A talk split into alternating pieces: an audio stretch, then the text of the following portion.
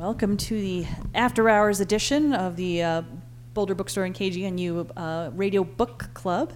Uh, we are here talking with author Stephen Graham Jones about his brand new book, My Heart is a Chainsaw. So, Stephen, in this book, you have a ton of reference, references to different horror films and all sorts of things. And in the acknowledgments, I thought you pointed out two things uh, Scream, the movie Scream, and the Stephen King short story, uh, The Raft.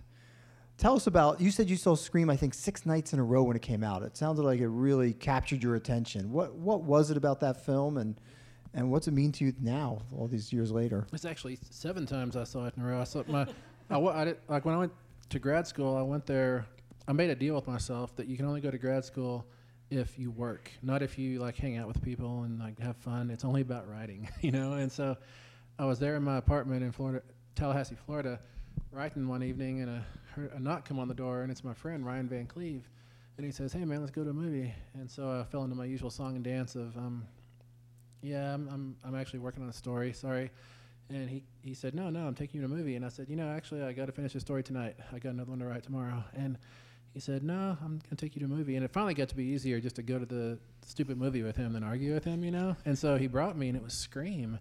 And watching that movie, I could feel like the folds in my brain, like, like moving because all the homework I'd been doing my whole life was suddenly worth it. You know, all the 99 cent rentals I'd done on Thursday nights that I'd have until Saturday and everything. And and what I love about Scream is that it's able to um, take a like a parodic tone. It's able to do parody while still engaging the core dynamic of the slasher. It is a love letter to the slasher, but it's not a love letter that puts the slasher on a pedestal as perfect. You know, it's also critiquing the slasher and saying this this is kind of extra. This is not exactly how it should work. And um, I just really appreciate. And Scream doesn't forget like a whole lot of horror and some slashers forget that um, you've got to have some humor in there with the terrible stuff. You know, you've got to balance it out. Like nothing is ever all horror or all funny or all romance. It's always mixed together. And Scream is really good at um, flipping that coin of the slasher, which is a scary face on one side and a smile on the other side.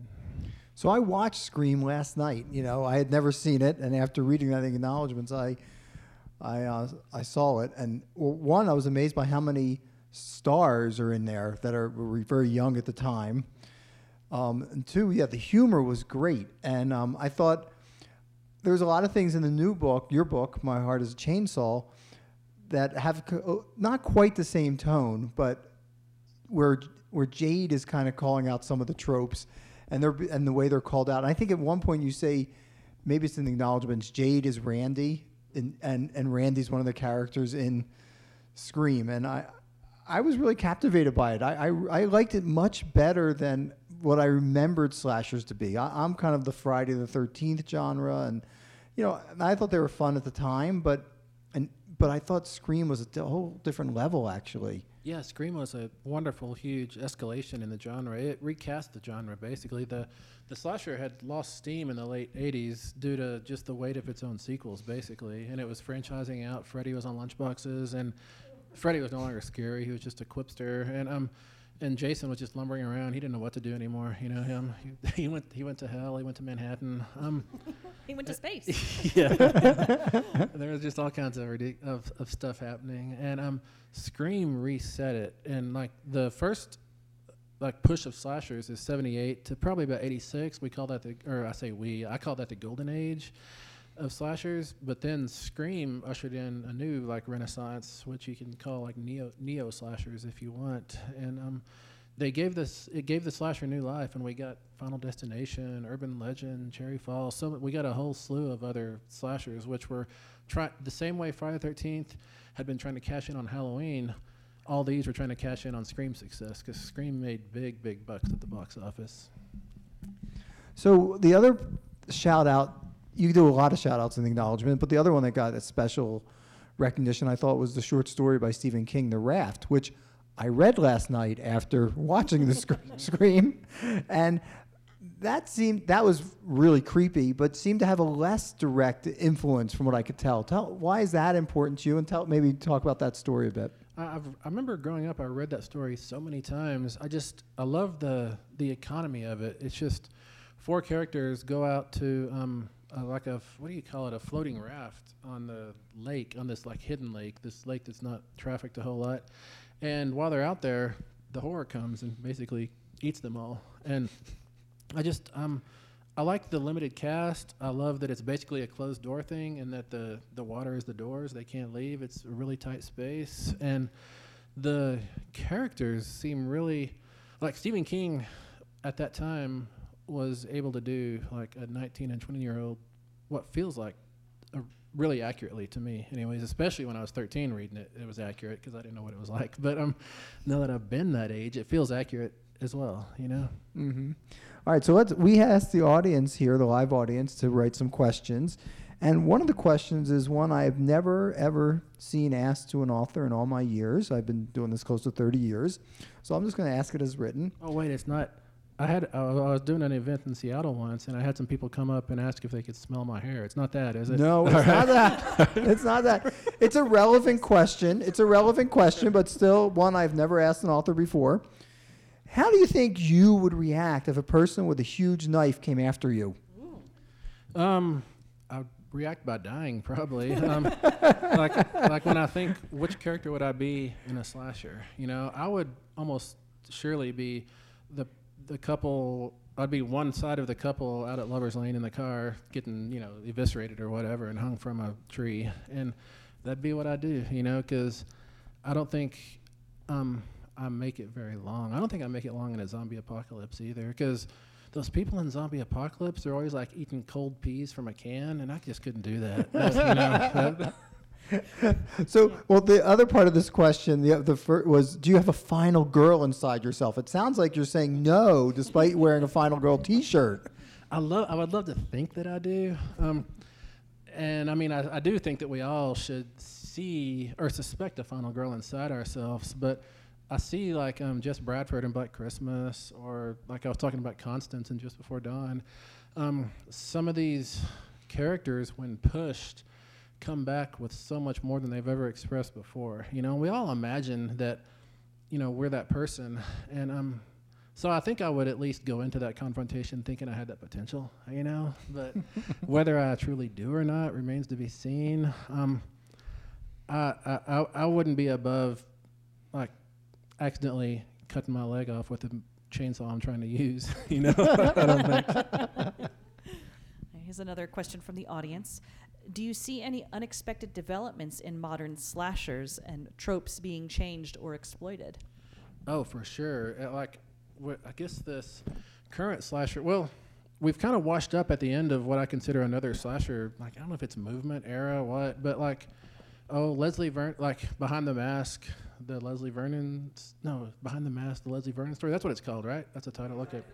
Yeah, the rise of Leslie Vernon. Yeah, or Tucker and Dale versus Evil, or even back further than that, All the Boys Love Mandy Lane, or coming up to Freaky, Tragedy Girls, Happy Death Day. Um, or it follows. It follows is a really good example, probably, because it, it has all the beats of a slasher, but just like Final Destination, the slasher is kind of immaterial or jumps around or something. Um, so yes, we're seeing all kinds of different things, and I love I love that because when we see those different things, it's because of competition. It's because each new install, each new movie has to do something the last one didn't do, and so they're having to go further and further afield, or deeper and deeper into the folds, or something, to find new ways to tell what the story we think we know, and we don't actually know it as well as we think we do. There's a lot of um, variety still left inside the slasher, and sometimes it's that the final girl is the slasher, and sometimes it's that you're living the same day over and over again. You know, there, there's just there seems to be endless variation, and I'm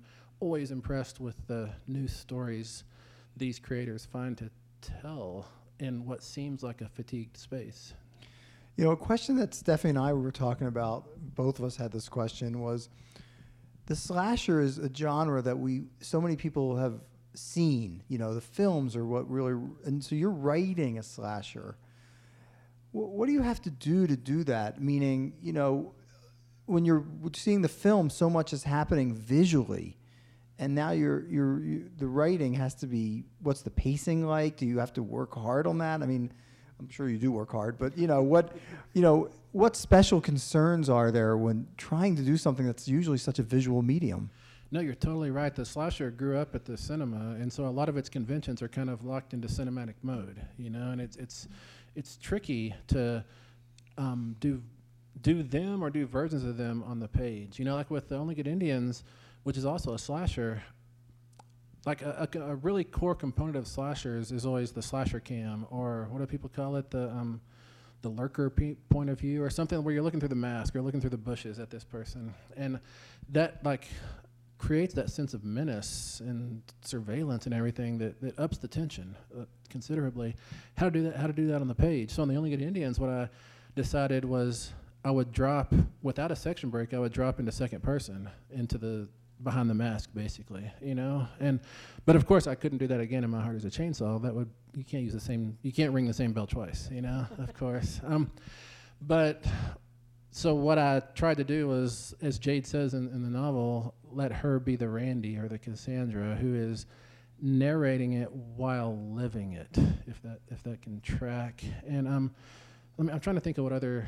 Oh, the gore, like gore, the set piece killings that you know Tom Savini does the makeup for, um, quite often in the early ones, anyways, are always a really central part of the slasher. That the parts you want to watch from between your fingers, you know, they're they're kind of gross and icky, and um, I think that's a part, that's a place where fiction actually has a leg up on film because no matter how good Savini is, in 19 in 1980 he can shove an arrow up through you know the prosthesis of Kevin Bacon's neck, and it can shock the audience. But you know, 40 years later, we're like, hey, we can see how that's done. You know, um, on the page and text, you can, I think you can do it a little bit more viscerally. Actually, you can make the reader or the audience more uncomfortable. But and part of it is that you ask them to um, be co-participants, to be co-creators. You know, you, you plan it in their head, and if they're completing the last 20% of that image or that feel, that scent, whatever it is, then they're invested in a way that they can't extract themselves from so easily. They basically in fiction, I think it's harder it's harder to see the zippers than it is on film. You know. Don't have to spend all that money on special effects. You can Yeah. just write it in and let the the uh, audience's imagination fill in the rest for you. Yep. All right, here's another question from the audience. Can you discuss craft? How you decided on whether to use first and third person, point of view, etc. trial and error. Um, with My Heart is a Chainsaw, I wrote it the first time in 2013 from a, like a royal first person where you say like a Greek chorus instead of I, it was we. And I thought that was great, but kind of sucked. Um, and so then I wrote it again from third person, if I remember correctly. And it was like a lot of characters. We were jumping from person to person, and it wasn't, I didn't think it was quite working. And so I rewrote the novel from the ground up again and I cut it into thirds with three narrators. The first narrator was Jade, the second was Hardy, and the third was Letha, and they're distinct sec- sections. They didn't intercut with each other. And um, I thought that was the final version of My Heart is a Chainsaw, but I kept giving it to, I mean, I'd give it to friends, and they'd read it, and they'd say, we really liked that Jade part. We were really bummed we had to leave Jade. You know, we, we didn't want to listen to Hardy. And, um, and it would break my heart because I'm like, you don't want to listen to Slim Pickens? But, um, but so I went back and rewrote it from the ground up again, all through Jade, which changes the story drastically. Because if you're only looking over one character's shoulder, then you have to find out some, you have to figure out some way to make that character be at least peripheral to most of the main things, main events of the novel. And that last way I wrote it with Jade, with us being over her shoulder quite tightly, turned out to be the best way. But then I still had not yet written the Slasher 101 pieces, the extra credit essays that Jade writes to her history teacher. They came very, very late in the process, and they were each initially 10 or 12 pages long.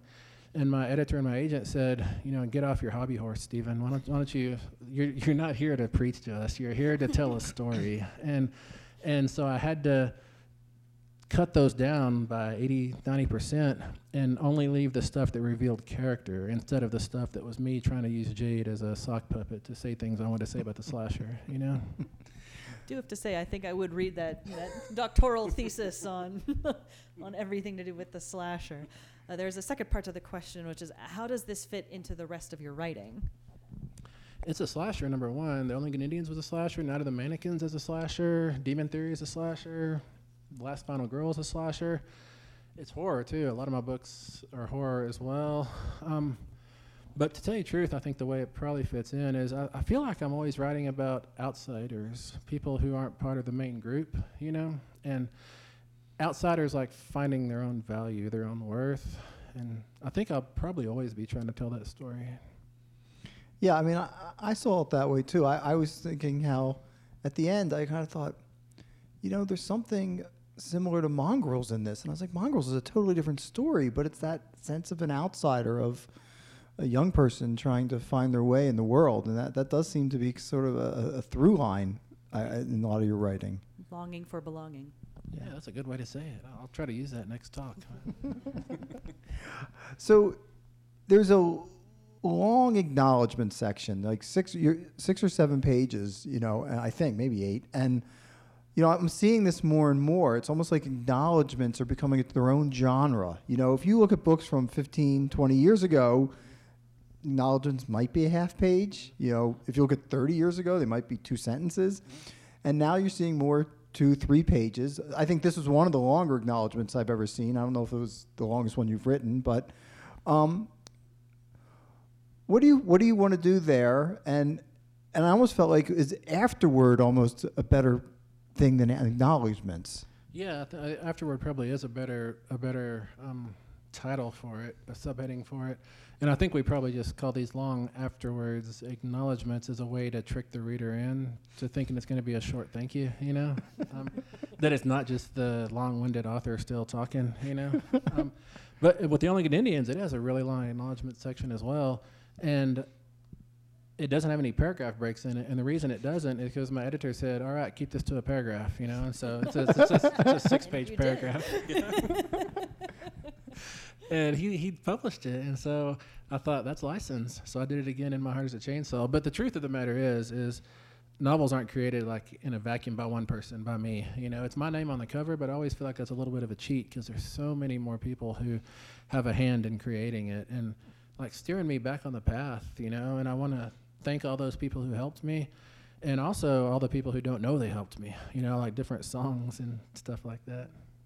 Yeah, I love it. It's kind of a, a map into your thinking um, and your influences while creating the book. And like I said, I, I spent last night diving into a couple of those, and that was great fun. Oh, wonderful, wonderful. Yeah, as I write my novels, I keep a little separate file of acknowledgments, and as I do something, I'm like, oh, got, got to thank them, got to thank them. And by the time I finish a novel, I do have like two pages of bullet points. I got to do this, this, this, you know.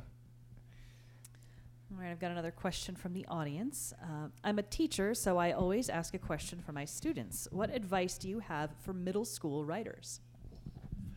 If um, well, if they're going to write horror, and I would say this to all writers, not just middle school writers, make sure you write about something that scares you, because that's how you can scare the reader. But in a more general sense of just just beginning writers, I would say um, write in what feels like your natural voice. It's hard to, I mean, it's hard to find your voice when you're starting out, of course, but it's too easy to judge yourself by, well, this doesn't sound like Ray Bradbury, and Ray Bradbury is the best, so this must not be good. You know, it's easy to get caught in that kind of loop.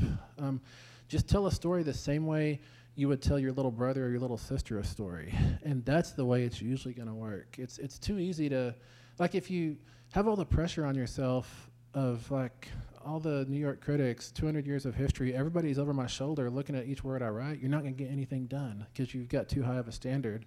So just pretend that um, it's a commercial during X Files and you're telling a little anecdote to a friend, you know, and I think you can get stuff done really well that way. I've got a writing question as well. I think this is my last one here. A lot of authors have strict superstitions, set writing routines. Do you have a particular writing routine you stick to?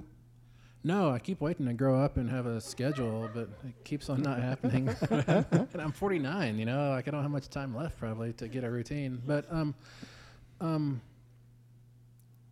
and as far as rituals, like I know that like, I've talked to a lot of writers who are like, when I write, I have to have like um, this lamp on to this this degree and this music playing and this glass of tea or coffee and like a whole like satellite or constellation of things and um so i can write but my my take on that is that doing that is just stocking yourself with excuses not to write. You know, like oh my cat isn't here. I guess another day blown. You know, I can't I can't can't do that story. Um, and uh, I think the like you always hear that anecdote about the new parents living in some apartment building in the big city that they're they have a dinner party finally after their baby is a couple months old. And come about 8.30 the guests quiet down. They're like oh oh we your baby needs to go to sleep. And the parents say no no be as loud as you possibly can. We want to train this baby to sleep in spite of the noise because that's how the baby's going to be able to get some sleep through their whole life the, when they grow up. And i think that's the way you should write too. You should train yourself that you don't need a, sat, a constellation of things or situations or context to write in. All you need is yourself and maybe a pen or a keyboard and hunch down in the bus stop, hunch down under an umbrella in the rain, um, hunch down wherever you need to be and write. And soon enough, your words will make a little dome around you that nobody can get in, and it's quite safe inside there. Well, it certainly seems to have worked for you. I mean, you've you're quite prolific. You've written so many things, and you also teach, and you also are doing things like this. What seems like all the time. Like, how do you ha- have the energy to to do all this, all the things that you do? Um, just caffeine, probably. um, uh, you know, I, I firmly believe that in order to like I don't know, make it as a writer, you have to choose writing over everything but family and health, you know, which is to say, maybe don't go to that basketball game, maybe don't go hang out at the bar, don't watch that reality show. And it's just all about choices, you know. Uh, I want to write badly enough then I'm going to trade in these other things. And what I get from writing is worth more than what I get from those other things. I mean, it's hard, it's terrible to say that because it's kind of like turning your friends off too. You know, I don't need y'all, and that's terrible to say because we need friends. Friends are our family. Um, but um, just maybe don't allow yourself excuses. Maybe that's the way to say it. You know, um, the real test of if you're a writer, I think it comes at one in the morning. You know, and if you if you're gonna make yourself stay awake 20 more minutes to get 30 words down, maybe maybe you can go the distance. You know. All right. Well, thank you very much. Oh, I've got Oh, yeah, one, more, one more question. question, I don't want to cut it off. I hear the CU band playing out the window. Any recommendations for horror novels slash novellas slash short stories to read? Oh man, always. Um, let's see. You know, talking slashers, Grady Hendrix's The Final Girl Support Group just came out a month ago, um, maybe a month and a half ago, right around there. So it's neat that we had two slasher novels come out this summer.